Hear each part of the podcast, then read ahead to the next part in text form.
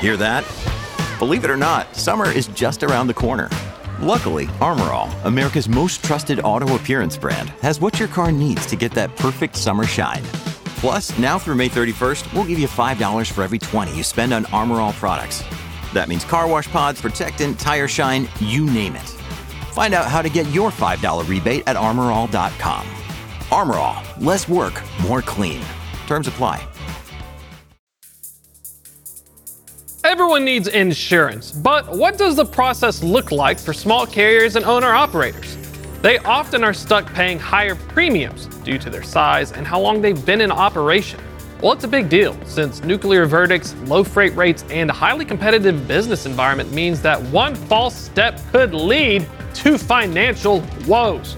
But what does the insurance landscape look like for small carriers and owner operators? And are there things to watch out for when a carrier who's picking an insurance may look a little sketchy? Well, folks, it's your lucky day because we're going to find out in this episode of Loaded and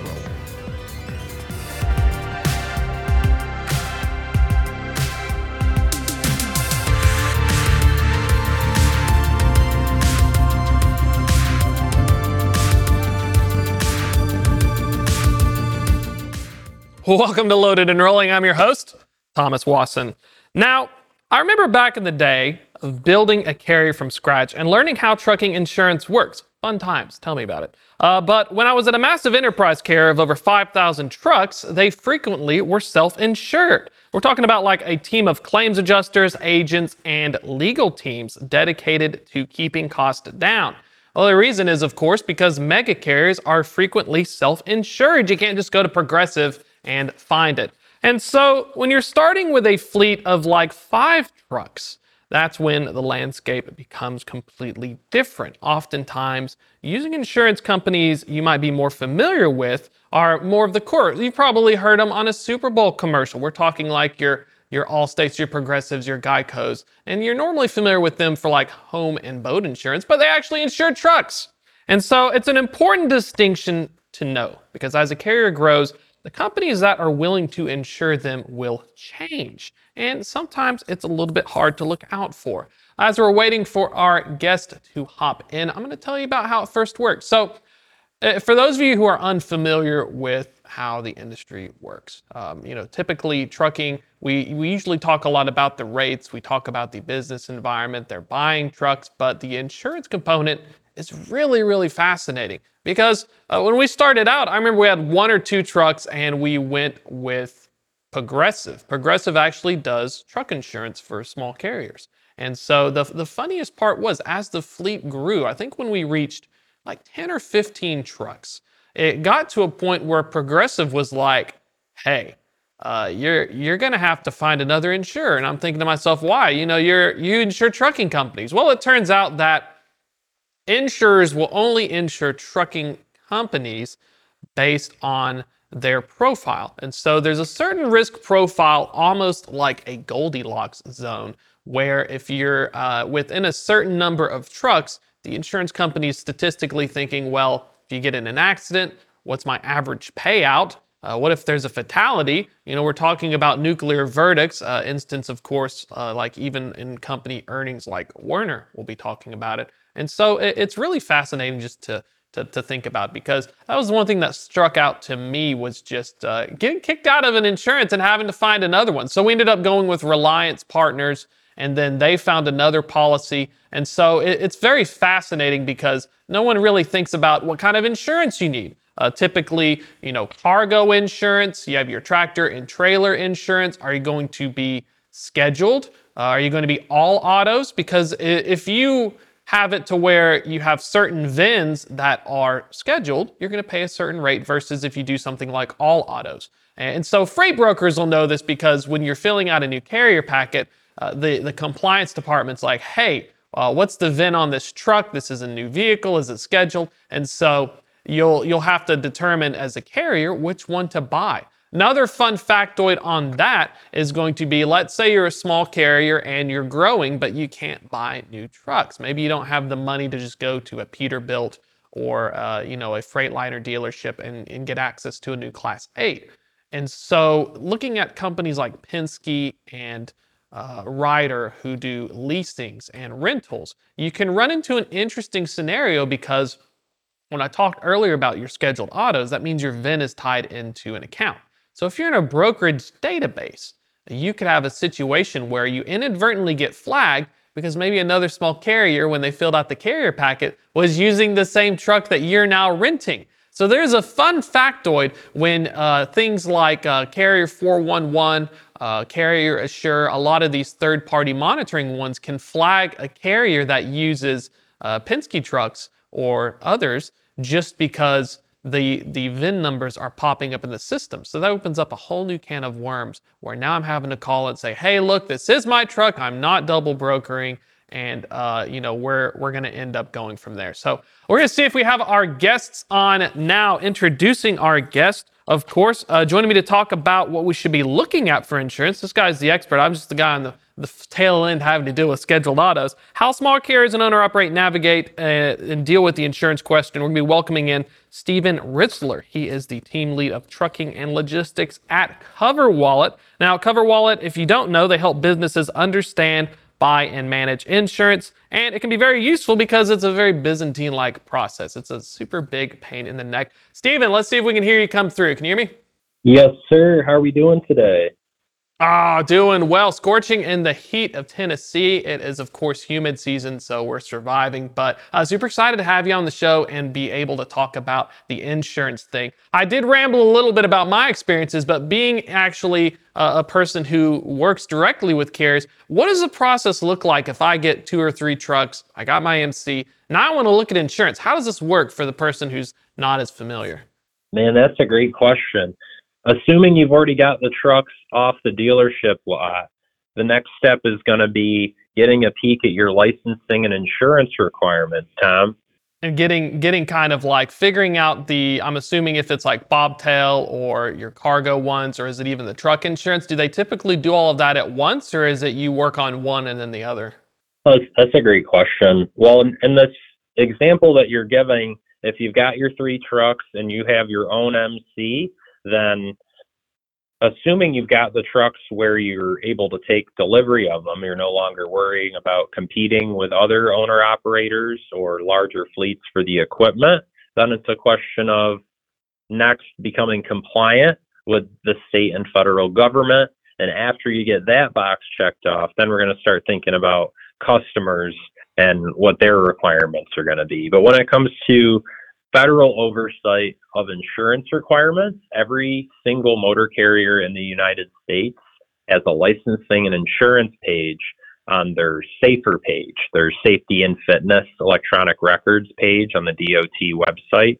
Do you talk about that on your show at all, Tom? We do every once in a while. I haven't. Here's what's fun. We talk about the Safer. I remember looking up carriers as a broker on Safer, but when you are a carrier, when I worked at a mega carrier, it very rarely didn't come up because it was more like an insurance or compliance. It was like three departments down, hidden in the belly of the building somewhere. That's right. Yes, it's it's a useful tool for insurance people because when we look at your page, we know what the government is asking of you in terms of your insurance limit but you can also learn who a motor carrier is currently doing business with for an insurance provider and when their policy expiration and effective dates are. So if you are one of these individuals, you've got your three trucks and you don't know where to start looking, a nice place to think to start might be someone you know in the industry with a similar profile might be to look at their licensing and insurance page and see who represents them. And I think this kind of leads into a great example. I talked to you a little bit earlier about a former professional athlete. They started their own company, they leased on their drivers. And I think that brings a great question when you're leasing and you're bringing in other carriers. Like, uh, how do folks who start a company and bring in other leasing carriers with, uh, with, with other MCs, what, what did that situation kind of look like? Because that's, a, that's something we see very common, but not a lot of people talk about it in terms of what it looks like from a carrier standpoint and an insurance one. Well, if you have that scenario, let's say you have your own authority and you have entrepreneurs looking to join forces with you, or if you want to help them get their shows started, you have the ability to set up a lease agreement, which shouldn't be foreign to any owner operator out there driving for a major fleet. You know, you're usually under a lease agreement which gives you access to their authority and their loads. And that's exactly what you would do. You'd either visit with your attorney or another motor carrier compliance professional to draw up one of these agreements. They should be seven or eight pages long. And one of these agreements would give an owner operator who doesn't have their authority or doesn't have it active yet the ability to get you know in a truck and start doing some work under someone who's already made that big down payment on their cargo insurance and I'm assuming as well a good strategy for them is they'll also keep their own MC and then they're going to age it. That's a great topic, I think. Aging your MC that we don't hear a lot about. And from an insurance standpoint, it's just equally as important, right? Because it can in fact impact your rates. Oh, absolutely, it can. And you know, from an insurance standpoint, we want people to be well covered, but we also don't like bad business as much as anyone, right? So if you're someone who knows full well that you're going to be parking your truck for any length of time, or you're only going to be using your uh, you're only going to be using it for work under someone else's authority while you let your MC age. It's entirely possible to purchase insurance that has only your minimum requirements met. I'm talking like between 300 and 750,000 in liability instead of buying your million dollar policy with your unlimited radius and your comp and collision on it. And that could be a savings of between, you know, 30 and sometimes 50% on what you're paying in your premiums, down payment and monthly. And to your point, there's a lot of players in the space that have had their uh, had their lunch money eaten these past three years, putting new owner ops on jobs who don't have enough experience yet to know what they're working with. So the skepticism for new authorities is higher now than it ever has been in my experience in, in trucking. And for folks that don't have authority for at least six months, yeah, it's going to be a hard, hard thing to find someone who's willing to give you loads. That brings up a great point because that was something that coming from a large carrier to a small carrier and becoming a freight broker, I started hearing about the age of your authority and even the number. Like if you had a five digit operating authority versus a six digit, the thought process was brokers would take you more seriously. Let's say that I don't want to age mine and I've got my friend Bob who has a five digit operating authority and I'm thinking, man, I, if I can just buy Bob's authority, he's no longer going to use it, he'll sell it to me. Does that give me a leg up on insurance and brokers or do I still have to, once I buy it, have to deal with the same aging question? Well, if we can look at it from one angle and one angle only being the age, then yes, that would solve that problem. But it begs a lot of other questions. So, in a perfect world, this individual is looking to offload their motor carrier authority, is doing it for the best of reasons. And the best one I can think of is probably retirement. But in the real world that you and I live in today, Tom, you've got a lot of folks that are looking to get away from MC numbers because they're looking to get away from history. And and those are what we call chameleon carriers and and that can be an ugly situation. So if if i was an entrepreneur in today's marketplace and i had an acquisition offer on the table i would be really really thoroughly pressing my due diligence to make sure there was nothing as far as an insurance loss an outstanding debt obligation or an out of service inspection history that they're trying to outrun by getting rid of it because that's going to be your problem now I didn't think about that because that's one thing I noticed with double brokering schemes is they may hold or they'll just buy another MC, and that's the chameleon aspect. Uh, when when they're trying to even get insurance, and let's say you're looking to verify and you're looking to be like look for chameleon care, are there any telltale signs that can kind of pinpoint, hey, this person may have just flipped an MC, and it turns out that it could be someone who's not who they originally were? Well, there's a few different ways to find it. It's a passion that underwriters have. And because it is a passion of theirs and they have so much data to use, it's very easy with these quoting systems we use today for an insurance carrier company to pick up a VIN number or an address or a birthday that matches a policy they had just like it that had an unfavorable loss exposure, unfavorable underwriting history, for example.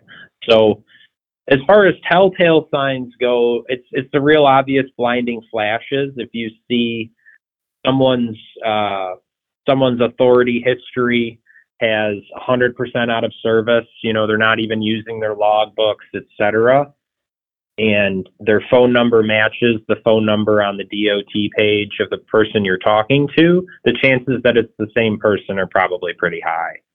I'm curious because you talked about this. The, I just thought about this. If I, let's say, I bought an older MC, I didn't do my due diligence, and it turns out it did have out of services and it did have a few claims. That means that once I buy it, I inherit that negative mark, right?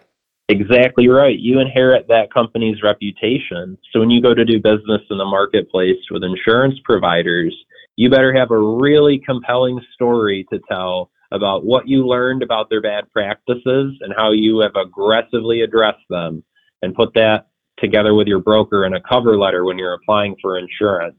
Depending on the size of the fleet, that may be an argument they're willing to hear. But if it's one or two trucks, they're going to go pretty quantitatively no, based on just history and history alone. And if I'm an underwriter, I'm assuming a big red flag would be uh, we hear about Glendale, California as a hotbed of, uh, of double brokering. The old joke, the Glendale Mafia, where they rotate motor carrier or even brokerage numbers. Um, I'm assuming that's an instance where, let's say I have a person applying for insurance, I'm an underwriter, and they were out of North Carolina. All their inspections were between Tennessee, Georgia, North Carolina, and South Carolina. And now all of a sudden they're asking for a policy out of California. Would that be a telltale sign of a chameleon carrier? Mm, not necessarily a chameleon carrier, but it does. It is going to beg a lot of questions, and those are questions worth asking, and that do need to be answered. Uh, we we do quite a lot of business with entrepreneurs that are out of Florida, and as you I'm sure know, insurance premiums across the board in Florida are 200% of what they were just a few years ago. And when you see garaging statements made on insurance policies that don't pass the common sense test, there's usually a price motive. So it would be more of a question of how well can we back up this underwriting than it would be a question of what are they trying to hide. Typically, you have entrepreneurs savvy enough when they do business in multiple states that they're able to put together an explanation as to why they might be domiciling in a state with lower insurance premiums. But underwriters are going to really, really hold your feet to the fire in any of those situations. So it's absolutely critical that you document any statement you make on your insurance. But no, we're getting on a tangent here. I haven't seen a lot of uh, chameleons in California, thankfully. it's too hot for them.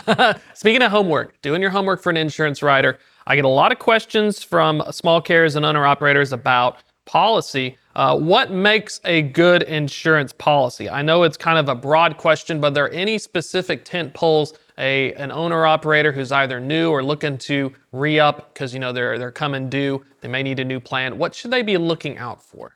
Awesome. So the first thing we have to think about when evaluating a trucker's insurance program are the stakeholders. So other than yourself, Mr. Entrepreneur, who may or may not be the driver, who else is involved in financing the equipment you drive? And who else is involved in the payments that you are concerned about? You have a factoring company with contractual obligations. So once you've done an audit of all the paperwork you've signed and what requirements you have signed up to be held to, that's that's the perfect starting point to have the conversation with your insurance producer and say, hey, you know, I'm already being held to these standards. Can we make sure at a minimum that I'm compliant with FMCSA based on this? I'm compliant with my lien holder based on that, and we're compliant with my customers based on these certificate requirements. Because what makes a good insurance policy for one customer might not necessarily be the same for another. But those are the three main stakeholders we're concerned with financing, federal government, and customers. And typically in that order. And that's what I'm curious about because I know the 750 cargo or general, then some people like to get the million. Um, is there specific numbers in terms of what a, uh, a good basic bare bones looks like, like a bobtail cargo tractor? Are there specific um, amounts that we should look at if, let's say, I want to make sure I cover most of my bases for general uh, freight work? A million is a good rule of thumb to go by in the absence of a, of another requirement, Tom. I would always encourage customers to carry a million dollars of bobtail liability non-trucking. It's the most common requirement you're going to see in a lease agreement if there's one at all, and it's usually very similarly priced to your state minimum of 300k for non-trucking liability. So better better to be uh, better better not to be penny wise and pound foolish there. Get bang for your buck. Get your million dollar bobtail policy. But when it comes to your primary liability, you know, it's it's a little bit uh, a little bit more gray than all that. Um, and I had one specifically involving trailers and bobtail. Uh, some, a lot of brokerages now are doing power only moves. You're picking up another company's trailer. A lot of times, uh, you know, some carriers are not really prepared for the insurance aspect. Is there something I just get that says, hey, if I just have a trailer and it's even if it's somebody else's, I'm, I'm pretty much good to go? That is an interesting question. If you're an owner operator and you carry bobtail insurance, nine times out of ten, you're motor carrier lease agreement that you've signed with your employer is going to dictate whose insurance policy that's going to fall on. And it's typically going to fall on the policy that backs that motor carrier authority, which is to say your employer is typically going to be the one that's responsible for the first dollar of coverage. But where it's interesting is after a loss, that contract may spell out that you're supposed to be reimbursing said employer for a deductible. So that can vary by lease agreement, and I would encourage owner operators to really closely examine theirs to make sure they're getting a good deal. Because although they may not be taking you uh, taking money directly out of your pay for the insurance, uh, they may be taking it from you in the event of a loss. I did not think about that. And a lot of drivers don't understand that with their leasing agreements. They either can't access it or don't see the fine print. I hear about it a lot with maintenance issues, but I don't hear a lot about it with a claim and a deductible. Speaking of that, you had a great point about when we're haggling for insurance. Uh, you can pull up a DOT number and see a lot more. What are some of the things that maybe a driver doesn't know when he's trying to ask for his policy and haggle with, a, with an insurance provider? What are some things you can see on that DOT number? Oh, yeah. So when I have your DOT number and you've been active, I can see where you've gotten inspections done. I can see how they went, if you passed or did not. I can see what trucks and what trailers you've had inspected and when and in what state. And it's in your best interest because you're making uh, first impression on the producer as much as they are on you. It's in your best interest as a customer to be as forthcoming and transparent with that information as possible, just because they're going to find out anyway. That's what I'm. Are there any red flags or the common things they try to hide because they don't know that you happen to know pretty much everything? Yeah, man, all the time. Like I have clients. Uh, it may or may not be common knowledge, but I'm happy to spill the beans here with you that if you have box trucks and box trucks only, your insurance producer is going to classify you differently than if you're also running big trucks or if you're just running uh, pickup trucks, like a hot shot based business. So I have clients from time to time approach me with a cargo van or a box truck and they want to visit with me about a quote for their business. And they've got a semi truck or two in their back pocket that they don't think I know about. And your number of power units is usually reported on your snapshot page on Safer, but also if you've had other units on the road recently and they've been inspected, well, I can see that too. And I'm really confused when you're not forthcoming with me as to what happened to those trucks. So I'm gonna have to ask, were those sold? Were you just leasing those? And if I hear something that sounds like dishonesty in your answer, it's going to make it difficult for me to call you back before others who are more forthcoming with that kind of information. And looking at green flags, let's say, so we see some red flags with drivers. Now, if I want to pick an insurance provider or partner, what are some good things to look for or some green flags to show that the person I'm making a deal with who's underwriting me uh, will take care of me and maybe not, you know, take advantage or sell me a, a luxurious plan that I may not even need? Well, that's that's a tough one because I think it's a different answer for everybody. And as uh, as someone who's made it a point to do the best they can at mastering selling insurance to everyone that they can help. Um, I'm here to tell you we all have different buying signals, but what trust sounds like to most of my customers is when they can ask me a question and I can give them a direct answer without an agenda. So uh, ask them about different ways that they can help you save money on the policy. And if they don't seem to be doing that or they seem to be leading you somewhere else, I feel that it's obvious you're dealing with someone who doesn't care about you or the success of your business. You can also listen to the questions they ask, right? Are they asking you questions that open more doors to understanding how your business works? Or are they trying to paint you into a corner so that they can hustle you something? Because if they're not really trying to understand you and why you need what they're trying to put on you, then how can they know what they need to put on you? That's a great point. Final questions here. Got about 30 seconds left. Uh, folks want to reach out and learn more about Cover Wallet or get in contact with you. What's the best way to reach out? Oh, please send me an email. I can be reached at steve.ritzler at aon.com. Our website is www.coverwallet.com. If you'd like to check it out, we have some wonderful articles on there about trucking and starting and scaling a trucking business. And you can apply right online to get a free quote from me and my team.